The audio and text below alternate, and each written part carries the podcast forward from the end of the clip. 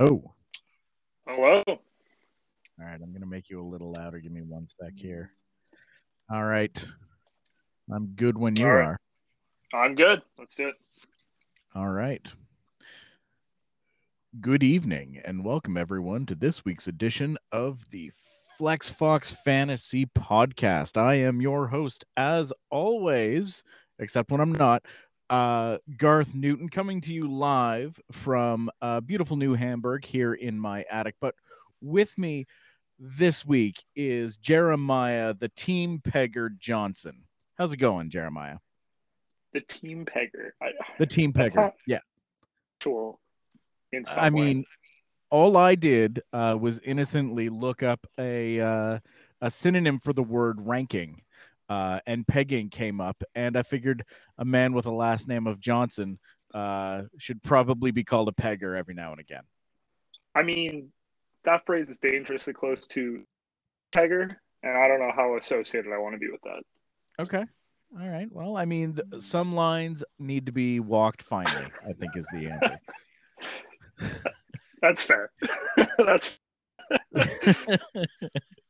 so uh great job last week. I know you caught a little bit of flack on uh on the slacks today and all good fun but uh sincerely great job and thank you for uh stepping up in my uh, my absence. Uh for those that that didn't catch the news my my area was in a tornado warning. Now we weren't in any actual danger to be clear um but as we do in our house when stuff like that happens to help teach the girls how to do things properly, we necessarily went down to the basement.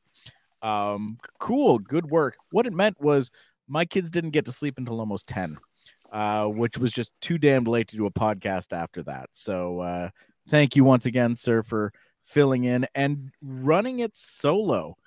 Be honest, how did that go for you? uh I didn't do any prep. I just kind of was like, I'm gonna record something because I never intended for it to be released because I had set up something with Aiden, uh, and so I was hoping this was just a backup because I didn't want to have another week without the podcast where he had that. Right.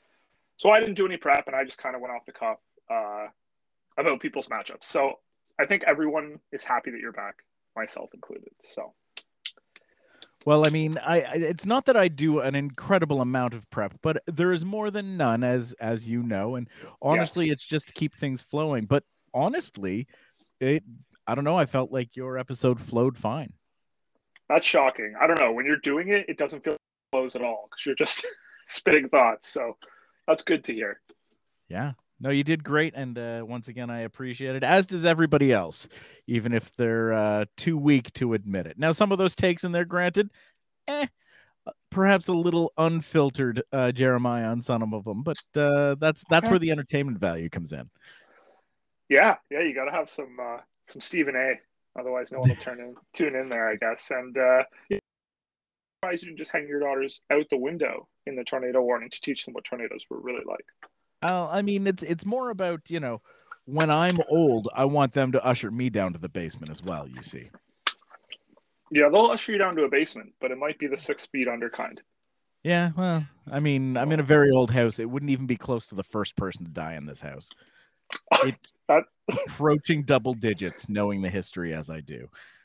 Oh, that's morbid. Why so many people? I don't know. That's a lot. I mean, it's an extremely old house. Okay, all right, fair enough. yeah, after 140 years, eh, it turns out people just die, Jeremiah. Wow, 140 years. That's cool. Yeah, yeah. It's uh New Hamburg is beautiful. You you would love gonna- it here. It's nice and quiet. Are you going to do like a cribs video for the league? I mean, I suppose I could. I could show off my my beautiful attic up here with its Yeah. computer stations and whatnot. Uh, yeah. my hyper clean desk with uh, minimal cord viewage. Yeah, I could probably do something. I, I'd watch it. All right. Well, there you go. Maybe we'll uh, maybe we'll have some league content from yours truly.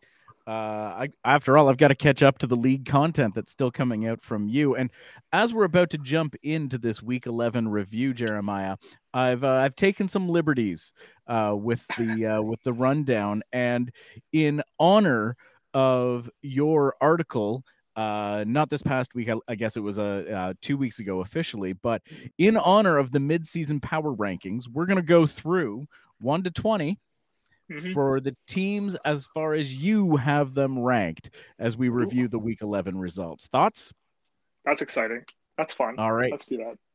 Well, let's jump in. And it turns out that we get to start right at the top of the shop with a very exciting matchup on paper, even if it didn't turn out that way in reality. But Jeremiah's number one ranked Mad King was facing off against Jeremiah's number two ranked fourth quarter Jimmy Butlers. Uh, and Ryan absolutely raffle stomped Tillo this week, 258.6 to 143.6 more than 100 points. Tillo not even breaking 150. How can you rank this man second if he can't break 150 in a meaningful matchup? Well, he had no problem breaking 150 in, when the rankings came out. So this is unfortunate. This is kind of like the Nuggets NBA final, right? Ryan being the Mm. Nuggets, Jimmy Butler obviously being the Heat, overmatched here. Yeah, overmatched. He, I don't even know if he'd get the equivalent of one game with that kind of score, but hey, um, that's fine. Um, Ryan's team is just amazing. I think we all know this. Um, Mhm. You know, he made that recent trade a couple days ago for some relief pitching. This Mhm. might be, I think, the better question to ask, Garth. I think the best question to ask is: Is this a best? And I, I do best think that's that I've seen. Um, yeah, yeah, it's it's possible. Although, like as I think back, there were certainly some some other teams that have been terrifyingly good in their own right.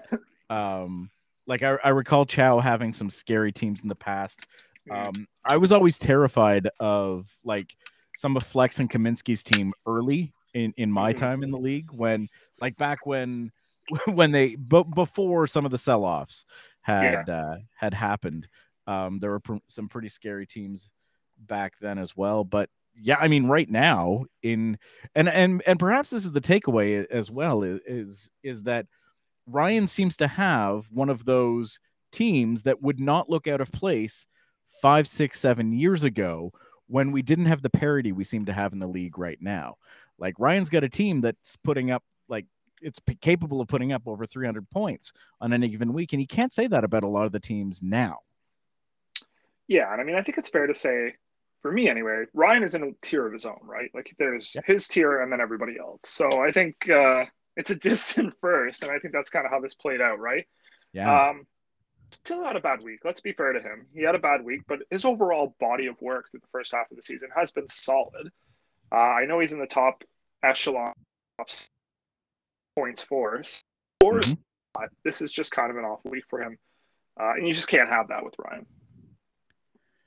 Yeah, absolutely, and it does move him down to fourth overall in the uh, in the real rankings uh, Mhm. as it stands right now. But you're absolutely right from a from a points point of view, he's still looking strong and is still uh, currently in the fifth spot overall.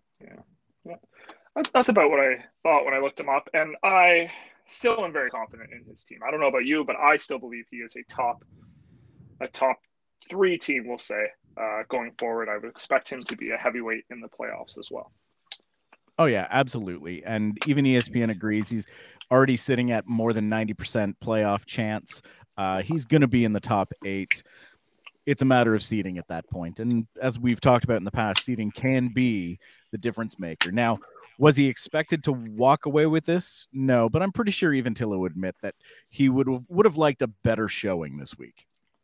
Yeah, I would have expected maybe like a 256, 245 kind of matchup, something like Yep. that. So, but he's about 100 points short of where I would have had him pegged coming into this, Yeah, give or take, give or take. give or take. give or take. And yeah, again, Ryan Ryan did what he's supposed to do. So he's got uh he got those back-to-back losses uh out of the way, which seems to be his uh his annual go-to at this point. So uh, you know, we'll see if uh, some of these recent changes will also put him on the on the path to what he wants to have being that ultimate title glory. Yeah, and I mean, I've told him this on Slack, so I have no problem saying it here. But if he doesn't win a title, his season is a massive disappointment, Yeah. and I think he's aware of that. Yeah, you've said that before. Yeah. Yeah. Okay. Well, fair enough. Well, again, as we go through your uh, your list here, the Mhm. number three ranked team is actually uh, the director of the FFF BPA, and they were facing off against the Husan Alliance, who you have ranked at number 13. However, despite that ranking, number 13 Husan Alliance, excuse me, choking over my own words here, uh, takes down Aiden 277.3 to 236.5. Um, not a terrible showing by Aiden, but this is a huge point total by Jamil. What are your thoughts? Yeah, I mean, the, the, trend I'm getting here is that my rankings are off already two weeks later after huh. the fact. Uh, not great, but uh, you know what?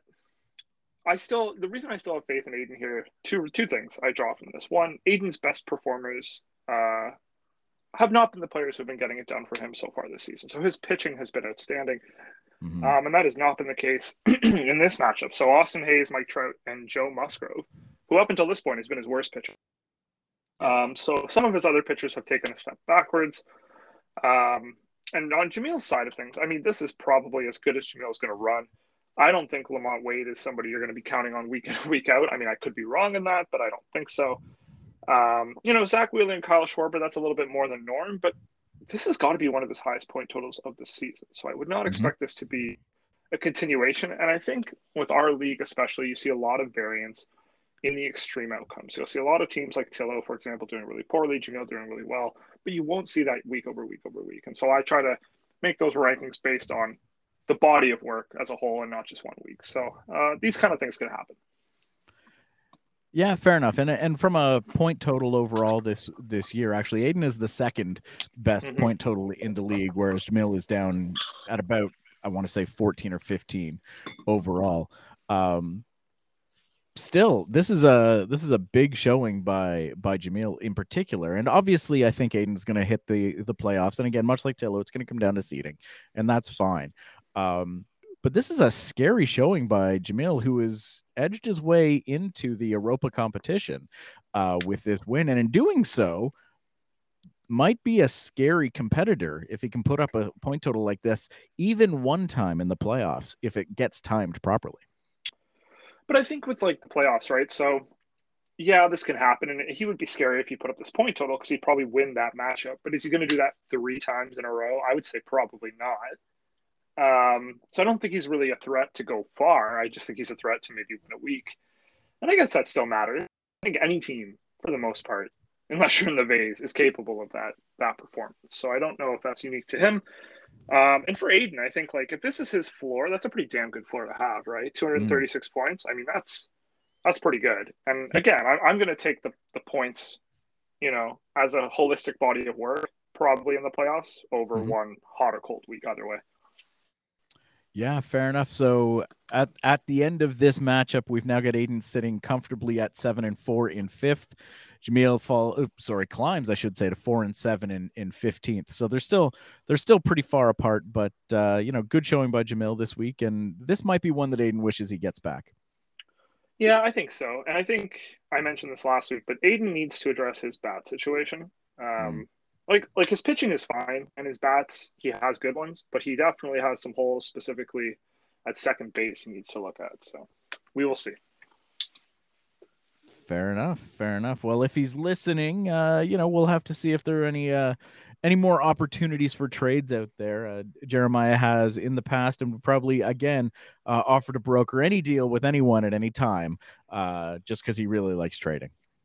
Well, I've heard Max Muncy's available. I think he plays second base, so might be something he wants to uh, check out. It's true. It's true. Give Jeremiah and or me a ring, and we'll uh, we'll see if Max Muncy can't get moved. But speaking of me, uh, I am the fourth ranked team in your rankings, and I was facing off against the number seven ranked team, uh, Garth McKinnis with the Stubby Clap Clappers, uh, and I Stubby Clap clapped him uh, 255.4 to 193.4 this week. Um, incredibly, and, and I'm not sure if you're aware, but this is my highest point total of the season, excepting, of course, week one. Hmm, Thoughts? Okay.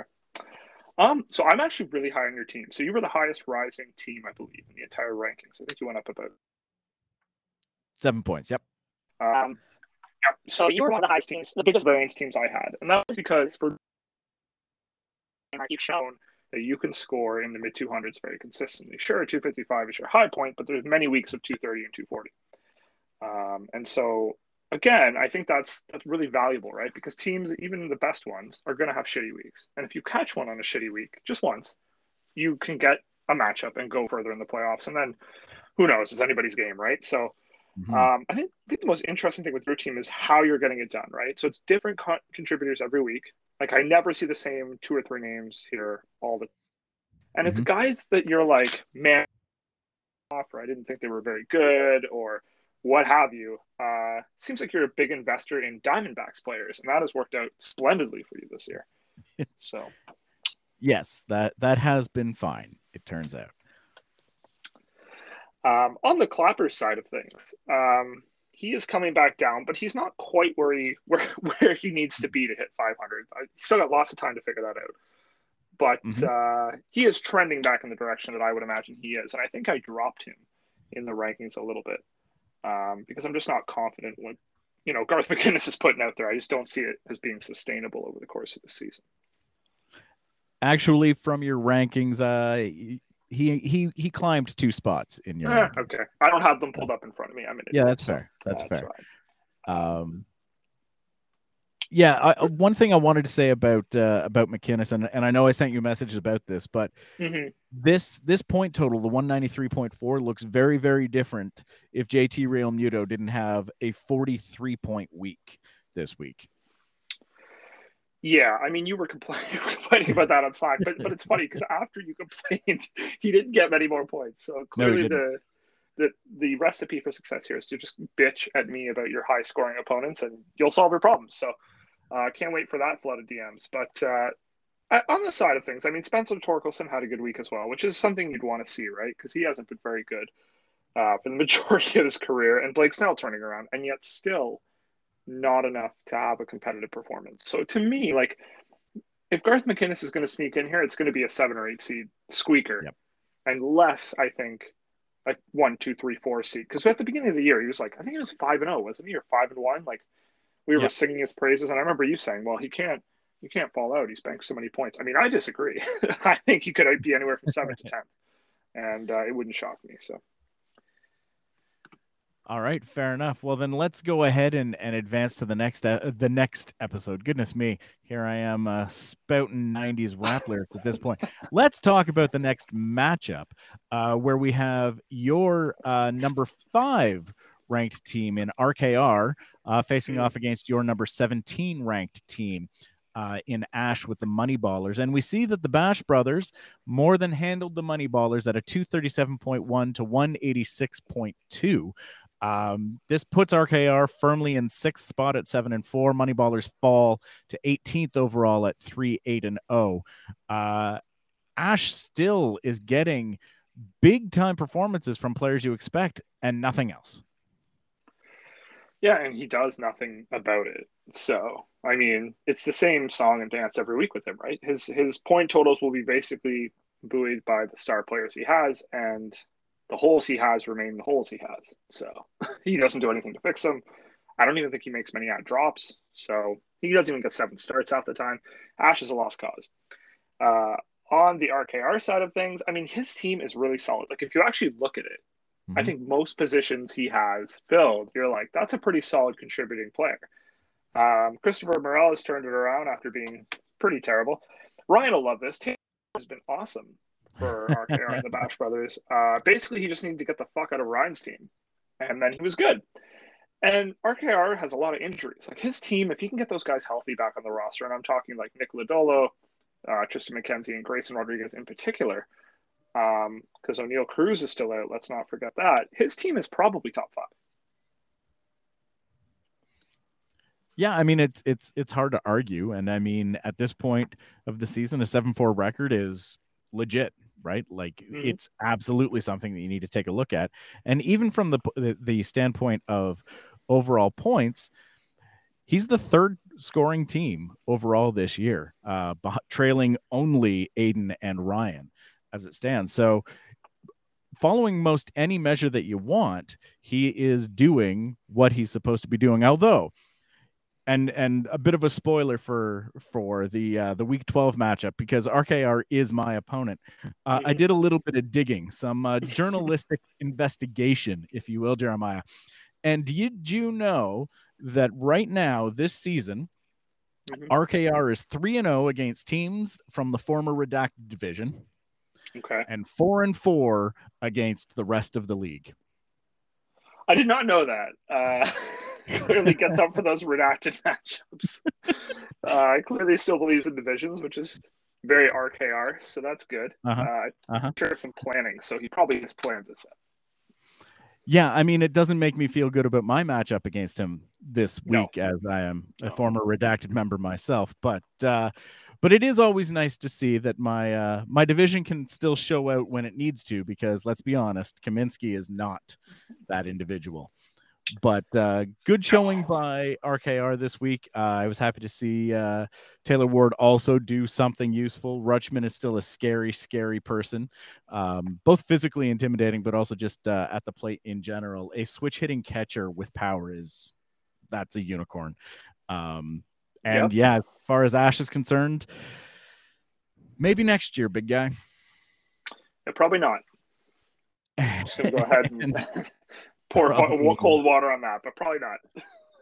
All right. Well, also in the ranks of probably not, I'm going to jump to one of my other redacted uh, fellow or former fellows, I suppose, uh, because they were in the next matchup, which shows your number six Raccoons facing off against the number 19 Illuminati uh, with Mike Kaminsky. Uh, and the Raccoons had no issue dealing with the mysteries of the Illuminati this week, putting up a 237.7 to a 149.9 uh, victory. They're now eight and three, sitting solidly in third. Mike down two and nine in DFL, dead fucking last. And hard to see how that couldn't happen, right? Yeah, I, I still I still chew on that trade Mike and I made a bit because Mike basically emptied the cupboard there for those players. Mhm. Um, and some of those players, namely Henry Davis, are coming to the majors, and, and those fruit are starting to bear, or those trees are starting to bear fruit, right? So, um, what would that have looked like on Mike's team? I don't know, but it might have taken out of the DFL spot because because he does have some guys, he does have some players, but uh, I just don't see long term where he goes. Besides, kind of sideways. Um, but we will see. You know, maybe I'm not the smartest person. That's okay. But I am I am confident in what the Raccoons are, and I think that is a solidly mid tier playoff team. Uh, Okay. you know, I, I- I feel pretty confident in that, in that they're probably somewhere between four and seven when it all shakes out. Yeah, that, that seems that seems reasonable, and eight and three is is certainly within that realm. One of the things that strikes me about the Raccoons is that they seem to have a collection of players that you and I pan on the regular, right? For me, obviously, is Marcus Stroman, who, you know, Mm. is still an idiot. That that's not going to change. Um, but also, uh, we've got Alex Verdugo, who's currently sitting at the top of his week scores last week, who you routinely pan. Um, but still a 26.6 point performance from Verdugo last week. Does that change your opinion at all? No, I mean Alex Verdugo looks like a hillbilly that fucks his sister. So I don't personally have any affinity for Alex Verdugo. Uh, I think when you're busy out there, like making comments about other teams' players, it's just like, what the fuck are you doing? Like, you're not even good. Shouldn't you be focusing on your baseball skills? So I, I don't know. Not a fan, but he does have lots of good players. I mean, Tommy Edman was a good pickup. Bobby Witt Jr. is starting to come around.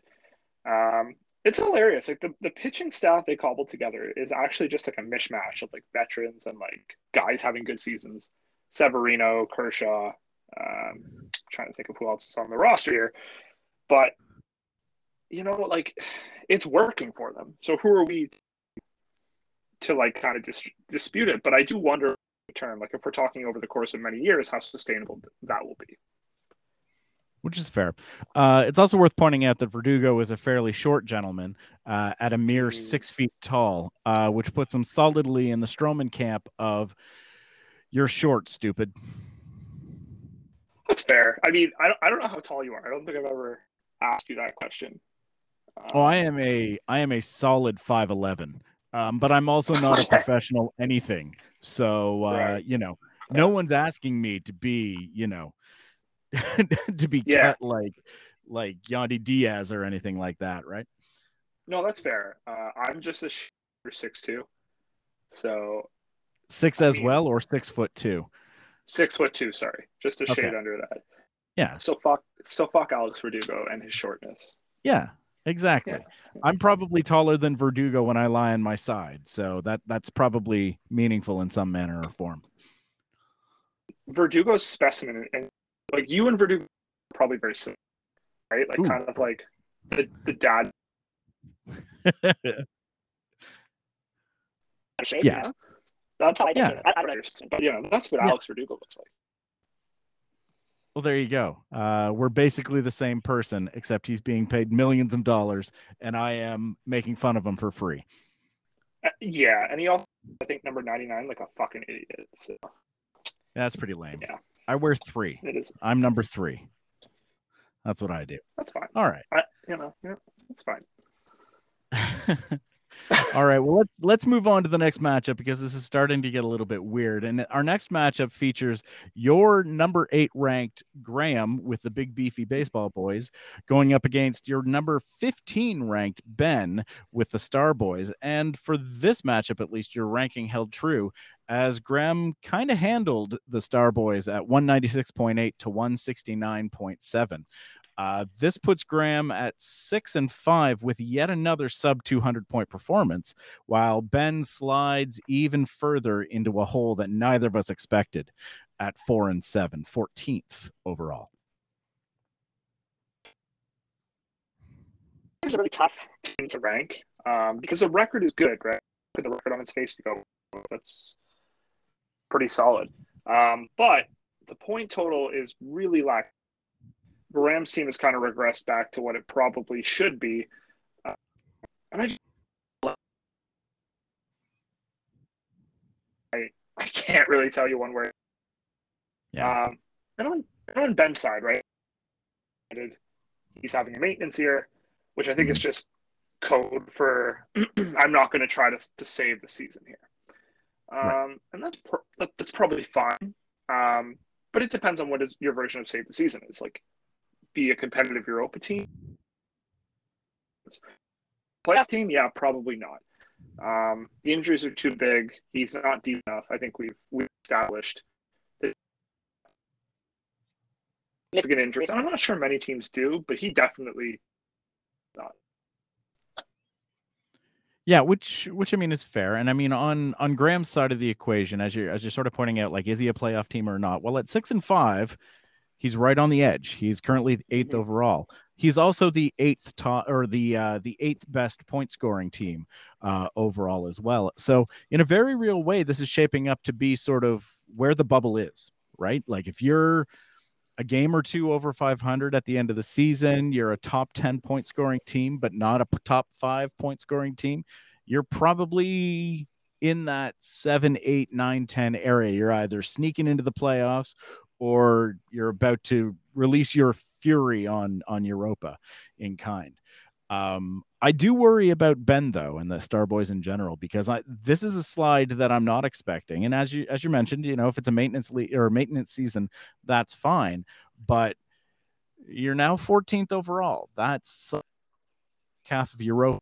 You're going to have a maintenance season. You kind of want to still be competitive in Europa because that's going to give you the best opportunity to replenish the coffers and you know reload the gun and go again for the for the next season. But as you start sliding down 14, 15, 16, that starts hitting the vase, and the prizes are not nearly as nice in the vase if you're a one-off building team. Yeah. Um, you know, Graham's giving me like a coronary here because he just like can't figure out whether he's a playoff team or not. And if he could just like start losing some matchups and finish like, you know, 10th and then crush Europa, I would be all for that. Um, because for some reason I picked like a bunch of teams, first round picks, and all of them are somehow good this year. So, or or in Mike's case, complete dog shit. So um, the picks will not be great. Um, but Graham is my best shot at a good pick. So if he could start losing some matchups, that would be excellent. Okay. Well, how about we move on to a team that is currently situated right below uh, Graham overall in both the real rankings as well as your own, which we have the number nine Squirtle Squad, who this week faced off against your ranked number 18, Penis. Uh, mm-hmm. With uh, Jeffrey Lim. Uh, and Squirtle Squad had no problem handling their penis this week, uh, 259.3 to 210.3. Uh, so pretty easy victory. This gives the Squirtle Squad their own six and five record, while Penis slides deep into 17th spot at four seven and zero. Oh. A 259.3 point total is a big week for the squad. Are things turning around? I think so. Like I, I don't know about you, but I have way more confidence in the squad getting into the playoffs than I do Graham, and they have identical mm-hmm. records. Mm-hmm. Uh, I'm much more confident in the squad's managerial skills. I just feel like they're going to do something. Even if they just stay where they are, they're going to do something to try to get in the playoffs. They're not going to sit in ninth or 10th place. It's just not how they operate. Um, and so some of their players have been coming around. I mean, apparently Lance Lynn is not dead. Uh, ditto Christian Yelich, which is awesome. I think that, you know, they get Brandon Lowe back. Bryce Harper can play a, a fielding position. Um, they're going to be on the lookout for pitching at the trade deadline, and if they get some, I like their outlook. I think they're going to be still a back half playoff team, but a dangerous one. Yep, I agree with absolutely everything you said. The only thing I'm going to add is that even a dead cat will bounce. So I'm not quite ready to talk about how Lance Lynn is back. That's fair. I didn't say he was back. I said he wasn't dead, which is very different than being back. Um, but you know, speaking of bouncing, um, you know, penises bounce once in a while too, and yep. uh, I think this is about as high as his penis is going to bounce this year. So um, that's unfortunate that he couldn't get the W, but I think he is firmly in the Vase discussion, despite his fake outs into earlier or late Europa position earlier in the season. Yeah, I agree. But I'm going to advance to the next matchup, not because I'm done talking about this one, but because the point that I want to make actually calls into question this next matchup as well, uh, where we're specifically seeing your number 10 ranked uh, Jeffrey Chow facing off against your number 11th ranked Ian, the Stadelmon Stars Stads, as it were. Mm-hmm. Um, and Chow won 216 to 211.1. This moves Chow to 6 5 and 0, 10th overall. And in doing so, if you actually look at the overall points totals, you've now got three six and five teams in mm-hmm. Graham, Squirtle Squad, and Chow, and they are overall within 15 points of each other total. Yeah. So I think like if we're just looking on paper, so I, I would break this down into what are the rosters on paper, and, and if I were to rank them, I'd go probably Squirtle Squad, Chow, Graham. Then you do the managerial skills to see who's going to probably be active, who's going to try to address their needs. Again, I would go Squirtle Squad, Chow, and then Graham. Um, but in terms of like who has like the potential for their players to just go bonkers, I mean, I would put probably the Squirtle Squad actually because mm-hmm. I just think you know, Chow's got the high end talent covered off. He's got the Aaron Judge, he's got the Shane McClanahan, he's got the Aaron Nola. And if Corbin Burnes can ever figure out how to pitch, that is a lot of high end talent that could go bonkers. I think Graham's probably sitting in the middle. He's got some good guys, but I think the squad's actually at a talent deficit. So they're going to have to address that. Um, I just don't trust Graham to be active enough and make the moves because he's never been a wheeling and dealing kind of guy. Um, whereas the other two have never been afraid to make moves. Mm-hmm. Um, this isn't a big point total for Chow, but it's still a win and it's still a step in the right direction. And I do think, you know, I'm, I'm going to pull back uh, Greg McInnes into this, and even you know, of those, I still would take the squad and Chow to make the playoffs over the Yeah, which is fair, and and you're you're touching on many of the points that I was going to make. Um, except that for me, I've actually got uh, Chow and the squad flipped. I have the Ch- I have Chow okay. ahead of the squad overall, and it's for much the same mm-hmm. reason that you just pointed out. It's because they have those stars. We've seen Aaron Judge put up a 50 point week. We've seen McClanahan put up a 50 point week. Jose Ramirez can just go off as well at any point, and it just keeps going, right? Yeah. This is almost a perfect example of a stars and scrubs type roster except the scrubs aren't as bad as the typical scrub type things are. And because of that, I see Chow being able to just put together some absolutely legendary weeks. To be fair, the kinds of point totals that could put Ryan uh, in some danger, which is what we had been forecasting all along, despite Chow's slow start. But you were talking uh, as well about which teams are going to go out and make the moves that are going to make them better? Chow's already started. Chow picked up the single best fantasy pitcher that we mm-hmm. have in this league right now with Shane McClanahan. And he only had the one outing this week, and that was a solid 17 points. And barring injury, which is always a risk for McClanahan, this is kind of what you can expect. And once Chow, or sorry, once Judge comes back for Chow, that 216 that he put up this week is probably at least a 236, 240, which doesn't feel that bad. Well, yeah, right. Like if Judge has a good week, it's yeah. 250, absolutely. Yeah. yeah. But you can typically count on Judge for about 20 points, just just out of the gate, 20, 25. Pretty pretty simple. And that that puts him up at 240. If he puts up 240, he is now leading this bubbled group in mm-hmm. overall points um, with that same six and five record. So uh, I agree with your assessment on sort of how the teams sort of look and shake out, but I think Chow's already started to make the moves, and he's made those moves before the Squirtle Squad is able to. And I think that's going to give him the leg up because he's going to have those moves in play for longer. Yeah, I think that's fair. And I think you're making a great case here. I mean, I think if you take a look at, at Chow's team, right? So let's go Judge, let's go McClanahan, let's go Ramirez. Um, and we'll throw Nola and Burnes in as like supplementary pieces. I don't think as like a top five, any team in that range comes close in terms yeah. of their high end talent. Um, and so for that reason, I think if those guys ever put it together, even three or four of them, like we, I agree with you. I think we're talking 250 points. And could you imagine if Chow sneaks in in seven or eight, plays Ryan in round one, puts up 260 and bites Ryan? Like I could see it happening yep. 1000%. Uh, Ryan will tear his hair out, but I can 100% see it happening. It, it, would only be poetic justice, but I could see it happening. Um, and for that reason, I think you're right. I think we need to be higher on Chow, myself included, than we actually are. Yeah. So uh, just another example of why your rankings are wrong, I suppose. That's fair. fair. well, we might as well keep uh, keep pushing through both the reviews and your rankings as we do them in lockstep here. Uh, we are now going to cover, having just finished the anti penultimate. That, by the way, is third last. You weren't sure last week. I'm I letting you know. Anti penultimate is third last. We are now at the penultimate uh, matchup of the week, which showcases your number 14 ranked your team uh, who actually took out your number 12 ranked Chris uh, with Mummy's Good Boys. And to be clear, this was a bit of a, a slobber knocker as you ended up winning 270.8 to 261.6. And I'll be honest, I kind of feel for Chris a little bit as he falls to six and five with a point total that most weeks is almost a guaranteed victory. You use this massive point total to climb to 4 7 and 0 and the 13th overall, putting you squarely into the dangerous Europa area. What are your thoughts on this matchup this week? Man, it was tough. I was looking at it on Sunday and I was thinking my thoughts are actually exactly what you just said, which is one of us is going to get screwed here in a matchup where we probably should have won if we were facing anybody else. So I, I apologize to Chris on that side of things.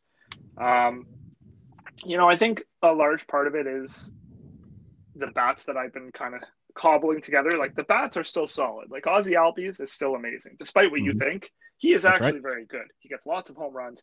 I think I heard the other day he's on pace for like 40 home runs, 100 RBI. Like I am for this. I am 100% on board with this. He doesn't steal a base. He probably won't hit more than 250. That's fine. The guy is a top three second baseman, as I hoped he would be. So that's working out well.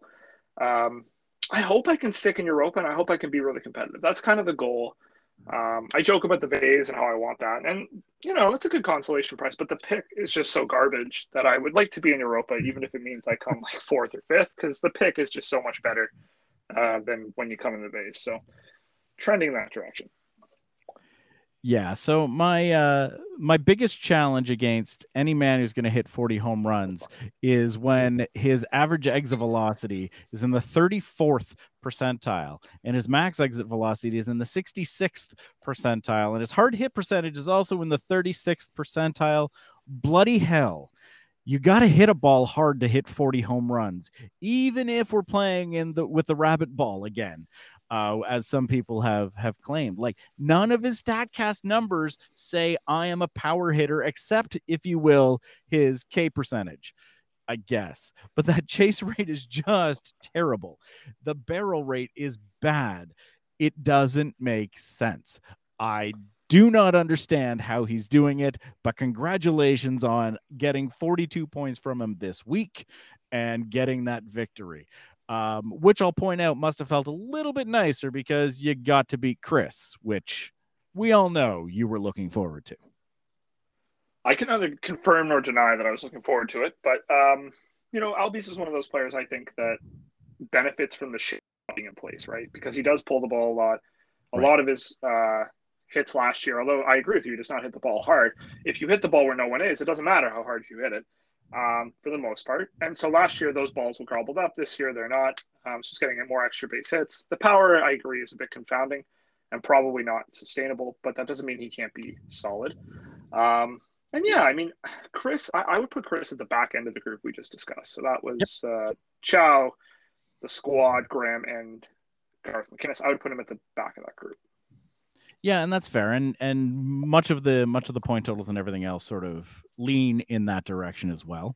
Um, as as a six and five team. But this is sort of that bubble, right? Like, and this is the group that sort of middle tier where we're gonna see two, maybe three people from it in the playoffs and two people who might actually have the same record uh just missing so this is this is the this is the group of tiers i think yeah and i think the people that miss like if you're ninth or tenth like come to europa and win a europa title i wear my shirt all the time it's excellent first first pick never heard anyone like you're one of the worst places to be in this league than like yeah. the high end of europa winning a europa title I, I think uh, you know, could you get a belt? That would be nice. Like maybe a little. It would have made sense to have the Intercontinental title, but clearly we have established that it's a league title belt. Right. So let's get something in here, like something sub suboptimal, like the women's championship or something. Uh, wow. To hold around for Europa, so something like that. Wow, I'm pretty sure I just heard Jer- Jeremiah claim that women were suboptimal. I think that was the takeaway from that. No, I, I think the takeaway from that is that the women's title is suboptimal. Yeah. Okay. All right. Well, before. I let you dig any deeper into a hole, it'll take you way too long to get out of, and you have, you know, marital uh, elements at play in your own life these days. Um, yes. We're going to go ahead and talk over the ultimate matchup, uh, which was also ultimately the closest matchup uh, of the week, where, quite frankly, this result may change before the week's out. And wouldn't that be hilarious? But uh, the last group is your number 16th ranked Flex, who uh, was facing the 20th ranked The Man uh, with Nick. And Flex managed to eke out the slimmest of victories 244.2 over Nick's 244.1. A tenth of a point is the difference between victory and defeat this week. Jeremiah, how would you deal with this? Well, I I guess if you change one thing, all of it changes. But Michael Harris coming back together probably was a difference in this matchup.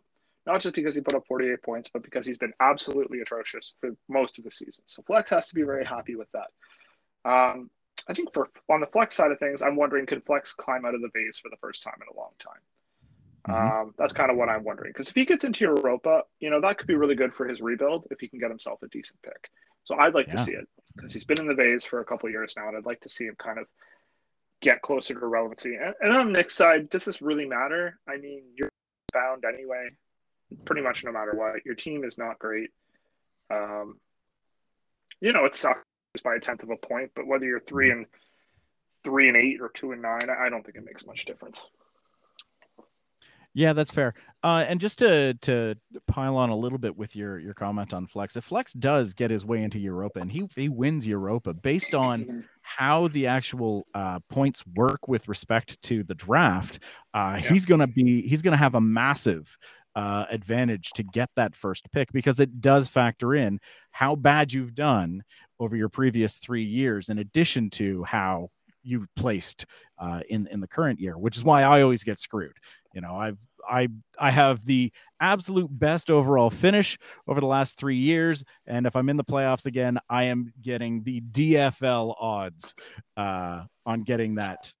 E- even getting what what pick would that be? I guess the ninth overall. Pick, yeah. But yeah, no, I I just expect the 15th pick at that point in a very real way. But uh, yeah, it's hard to watch uh, two typically long-standing members of the league face off in a close and heated battle when even three or four years ago this could easily be the number one versus the number two. Uh, we we've seen that happen before, and so it's it's always bittersweet to see this uh, see an old rivalry flare up again. It's like watching Ric Flair and Hulk Hogan fight when they were in their 60s, right? It's like, well, okay, good guys, yay, nostalgia, but there's nothing else there. Yeah, I mean, yeah, I I, I do think like it's interesting, right? Like that's probably why I lost the number one pick in Europa last year was because I wasn't shitty enough the year before. Mm-hmm. Um, so I can attest to how much that sucks. And I think the odds don't always make a ton of sense in terms of the lottery. I think they need to be weighted differently, but that's a topic for another day.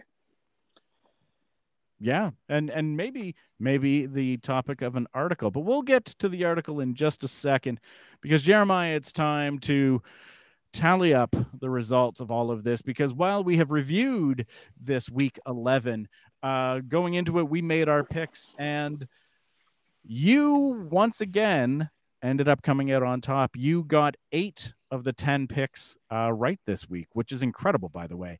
I thought I did good. Seven out of 10. It's just a B. I'm not getting A's like you are, my friend. And in doing so, I am now nine picks back. Uh, you are up 71 to 62 overall. Uh, I have started actually writing verses uh, for my uh, my upcoming rap presentation. Um, yeah, it's not it's not looking good on this side of the equation, my friend.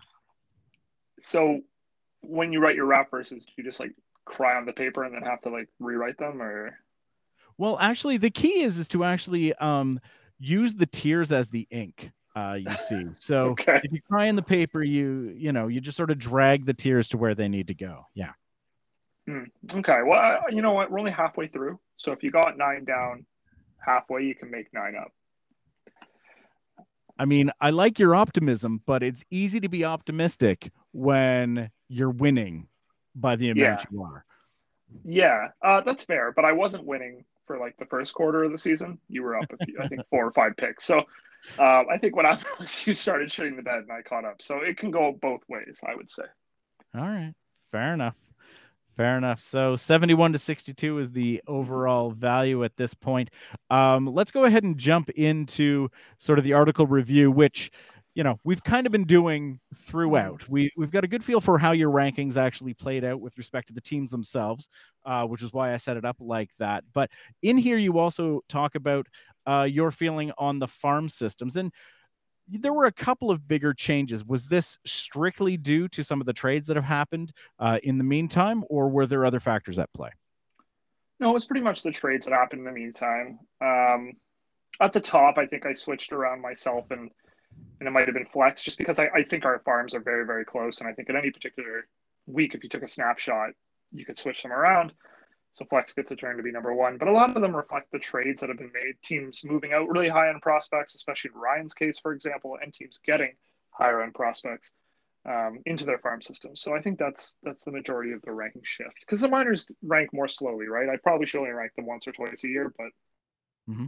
yes. So I mean, there's an argument that says, based sheerly on the number of call ups we're seeing this year, which I think is actually set to set a record uh, for pre September call ups, which is interesting to me. Um, you might actually have to be ranking them as frequently as you are because some of these call ups themselves may no longer be in the farm system in kind. Yeah. So I think the other part of the thought process is if, if your prospect's called up, you're, you're kind of on a ticking time bomb here in terms of how much value they have for you, right? So if they're yeah. already in the majors and in a lot of cases they're going to stay, I mean, you're going to have to. So that's, that's their value to the farm system. Um, and I guess the other question is, when do you expect up, right? Like, you, no matter how good they are, do you call them up right away, like you do? Do you wait a while? Do you get the 150 30 innings pitched or whatever, and then call them a bit different. I, would be curious what the proper approach is, but everybody takes it. Yeah, and I think that that's one of the strengths of the league is the idea that there is no one set way to do it. Um, as you pointed out, I tend to call mine up almost as soon as the team shows that they are willing to keep them. If there's any relative space for them on my roster, come on up. You're in the bigs now, kid. You know, come uh, come score those points for me. Um, but that's also risky, right? And and that's where the the gamble sort of comes in because, uh, and I'll use Anthony Volpe as an example right now. Um, he's been called up on my team literally from the start of the season, and he's not looking so hot right now. If he gets sent down, that is a big punishing blow to my roster, not because I'm losing Volpe per, per, se, but because I'm put in a very awkward position of do I move him or do I bench him? And he just becomes a dead spot on a roster that right now I am working like a finely tuned engine to get points out of everybody, every spot, every night that I can. Um, and what's his value, right? Like are you going to get the same level of trade value if your called up prospect is shitting the bed in the majors and gets sent back down? It's hard yeah, to say. So, I mean, I'll counter with Josh Jung as an example of like when it goes right, it goes really right yeah. for you. Um, because he's been you've been getting the full scope of that production for the entire year, and that's obviously fantastic for you. Um, I would argue though, like when I think about it, like if you call up Volpe like you did, right? So if Volpe sitting in the minors, he probably has a little bit more value because like he's in the minors and he's not holding down a dead roster spot. But Volpe's clearly going to break the 150 plate appearance barrier. So at the end of the mm-hmm. year, you still got to call him up regardless of what his performance is if you want to keep him. So if he's shit, still got to call him up and basically play a dead roster spot for keepers, whether he's good or not. Um, so just kind of delaying the penalty or the punishment, I suppose. And so that has a little bit of value, but I don't think it has like massive one way or the other.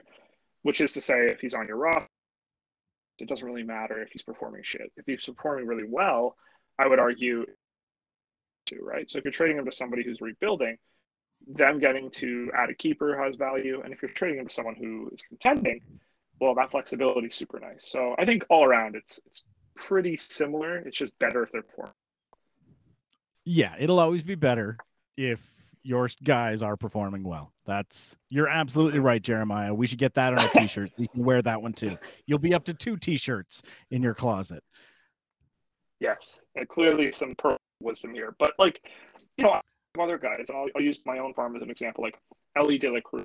Right? Like clearly, mm-hmm. he's probably not going anywhere. Um, so is be a point keeping him down. Henry Davis, a little of an iffy call, but guys like that, Volpe yep. and Jung as well, they're not going anywhere. They're not going. The Yankees are not sending down Anthony Volpe. I hate to. Yeah. He's going to shit the bed in the majors until he figures it out. And to be clear, I'm good with that because that is even if he's putting up, you know, 10 points a week, that is strictly better than a dead roster spot. Replacement level 10 points a week. That is going to put up 10 points a week for the rest of his career. At least Volpe has yeah. the upside of maybe being that on a weekly basis. Yeah, and who knows? Uh, my team could certainly use some stars. I can't just get nine week winning streaks on just the backs of, you know, the everyday man, as it were. Weeks in a row. yeah. By the way, I've got a nine week winning streak. Uh, it looks super hot in the uh, in the streak column when the next best streak is a three week loss. Nice. Uh, somebody stop yeah. this man. Uncontrollable. Well, we'll we'll get into who's going to stop me when we uh, when we do the Week 12 preview. But there were a couple of smaller trades that happened this week, Jeremiah, and I was hoping to get uh, a couple of words from you on each of them. Uh, sure. The first of those was uh, super small. RKR gets Matthew Boyd for a pick uh, from Lim. Is there anything worth talking about here? Uh, I kind of looked at this and thought, what's the point? Like, if you're going to make a move for a pitcher, try to make it somebody impactful. I'm not sure Matthew Boyd's going to have the desired impact if I'm RKR, other than filling a roster spot. Starting pitcher depth is not something that is easily found on the waiver wire. Uh, there was actually a conversation in Slack about that today that streaming options are far and few between. Now, whether you rank Matthew Boyd as somebody who should be a streaming option or somebody who is a little bit better than just a streaming option is a fair discussion to have. But when you consider this is now a starting pitcher on his team and it cost him effectively nothing. I think it was a, a fifth round uh, pick overall. Like that's that's nothing um, for depth and for a team in RKR's position. Even if this ends up being an eight or nine point per game guy, maybe that's the difference in uh, in some of these tighter matchups going forward. Well, in defense of that, I have built basically a pitching 100% of pitchers I picked up. So Bryce Miller, Andrew Abbott, Emmet Sheehan, Bryce, all those guys are picked up off the wire. Mm-hmm. They've all been all right, and they're all better in my mind than Matthew Boyd. So I think it depends how much work you're going to put in. If you don't want to look fair. on the wire and scour the wire, fine, pick up Matthew Boyd. But I wouldn't say there's nothing out there. You just have to pick it up. All right. Well, that's a nice quick trade to get through. The next one's a little beefier, although we're really just talking about bullpen arms here. But uh, Ryan and the Mad King gets uh, Abreu and Swanson, and he gives up Raley, Marinaccio, and Gilberto Jimenez uh, to Lim for it. Um, obviously, Abreu and Swanson are better bullpen arms than Raley and Marinaccio, but is this worth the move in your opinion? Well, um, Ryan likes to message me and tell me how great his bullpen is because I question his bullpen as like his area of weakness. Um, so he likes to justify the move and say like, look how good these guys are. They're all top eight or whatever he told me in Slack, and that's fair. Um, but I would say like bullpen arms nowadays on the wire are a lot easier to come by because when you're doing saves plus holds, um, a lot more guys are in play for for production because especially they get holds that have high strikeout rates. Right. So um, you know, Swanson and you were good. I think it's worth making the move if you're Ryan. The cost anything. Uh, I do wonder if you can't pick some that's eighty percent of that, but I think I understand it's it's chance for bust. So why hold on to a to a prospect that that isn't going to help you? So I get that. So I think it's a fine move. Um, but Swanson wasn't great tonight. Both arms are. He'll probably switch these guys out by the trade deadline anyway. So we will see. Okay, fair enough. I'm going to take a slightly different approach because both of these trades are from Lim uh, specifically. Is this Lim just selling off? And if that's the case, how big of a sell off are we talking here? Lim doesn't really sell off. Lim is the kind of person you go talk to with a player in mind and see if he's willing to make the move. So Lim's never going to be like, I'm selling off my team. Do you want this guy? I, that's not really his personality. His personality, I think, is more, I want Matthew Boyd. Will you move Matthew Boyd? Eh, I guess. What will you want? And you know, like you go that way. So I think mm-hmm. if you want stuff off Lim, you're going to have to go to him with a specific player in mind. I don't think he's going to have a wholesale sell off by any stretch. All right. Well, he's still holding on to Alek Manoah, everyone. So uh, get your bids in now yeah, I wouldn't waste my time. Uh, insider info on this one. Um, he told me probably about a month ago this is the hill he will die on uh, in terms of his fantasy general managership managership, and he will not be traded. Anything. Uh, he's made I, that I, very clear. I get it. Two years ago, when Rowdy Tellez was still with the Jays, he was my ride or die. Yeah. And uh, I cut him. He gets traded to the Brewers and he ends up finishing out the season just fine on Chow's team, which, you know, fuck me. well, he's dog shit now. So who got the last All right. Good stuff. Well, I think that uh, that ends our trade review. Um, shall we jump in to our last segment here, the week 12 preview? Absolutely. Let's do it. All right, fair enough. As we are wont to do, I've taken the uh, liberty of identifying the matchups where we are aligned. We are both on Tillo. We're both on the Mad King, Squirtle Squad, Garth McInnes, Jeffrey Chow. And then in two interesting matchups.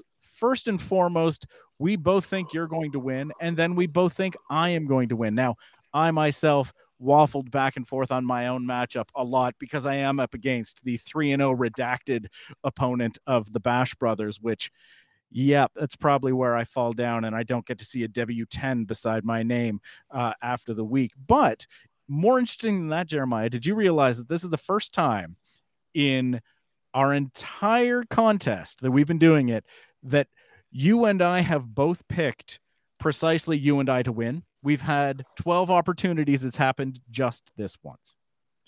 That makes sense. I feel like we both fade ourselves, and that's probably hmm. why it happens. I, I have definitely picked you. I don't typically pick myself, so that's probably why that happens. And I imagine it's similar for you, so that makes sense. Yeah, that that's probably the case, but I still found it rather interesting because we've both been, you know, we have victories. It's not yeah. impossible to have picked him, but uh, yeah, just that. Well, um, we both picked me, and I know we're going to get into that, and we both picked you, and some of those decisions look better than others. So, you know. yeah, yeah. I mean, if you want to put a fine point on it, uh, Francisco Lindor, who you've been openly mocking, is uh, leading the way uh, for the man Nick, uh, who has a 71 to 25.3 point advantage right now. Uh, do you have any shot uh, yeah, probably not. Uh, my team's kind of bad, so probably not. Okay. I, yeah, Nick's motivated after all the shit I talked against him. So clearly. And my own matchup with RKR, uh, which is actually like a, a pretty big matchup when you consider sort of the the standings. It's the number two against the number six team. We're just in a we're in a fist fight right out of the get go. Uh, fifty nine point seven for me to fifty six point four for RKR. So this this one's just going to be this. It's going to be a dogfight all week, I think. Well, I own both of your low minors picks, and I would prefer, since your pick is obviously going to be very good, if you could bring home the, the win. So, as has been previously pointed out, if I make the playoffs, you are just screwed. I, I pretty much expect your pick to be like really shitty, so I just hope that our pick can drop a bit. there it is. There it is. All right. Well, let's go ahead and talk about some of the matchups that we differ on. And the first of those yeah. is a battle of, you know, some interesting Europa teams right now. But we've got the 12th placed Stadelmon Stars facing off against the 16th placed Club Atletico de Flex. Uh, Stads against Flex. Uh, another former redacted vision division rivalry going on here. I'm on Flex, you're on Stads, and right now Flex is up 33.4 to 20.2. Are you going to waffle on this one? So I'm not waffling because I don't want to. I don't want to do that. But I, in my brain, I wish I had picked Flex. Yes. Uh, Stads just doesn't have it, right? Like he just doesn't have the guys. Vlad clearly is not Vlad this year. And Flex has got some guys, man. Michael Harris, Corbin Carroll, Logan Webb. I, I think he wins the matchup, frankly, but I'm not going to change. I'm a man of my word. Okay. All right. Well, then the next matchup we're going to talk about is again uh, a lot much lower, where we've got the 15th placed Husan Alliance facing off against the 17th placed Penis uh, in a very tight matchup right now 41.3 for Penis, 39.4 for Jamil in the Alliance. I'm on Jamil, you're on Lim. This feels like a coin flip. Yeah, it felt like that to me too. And uh, I wanted to, I want Lim to win. He had a good point total last week. He deserved a win.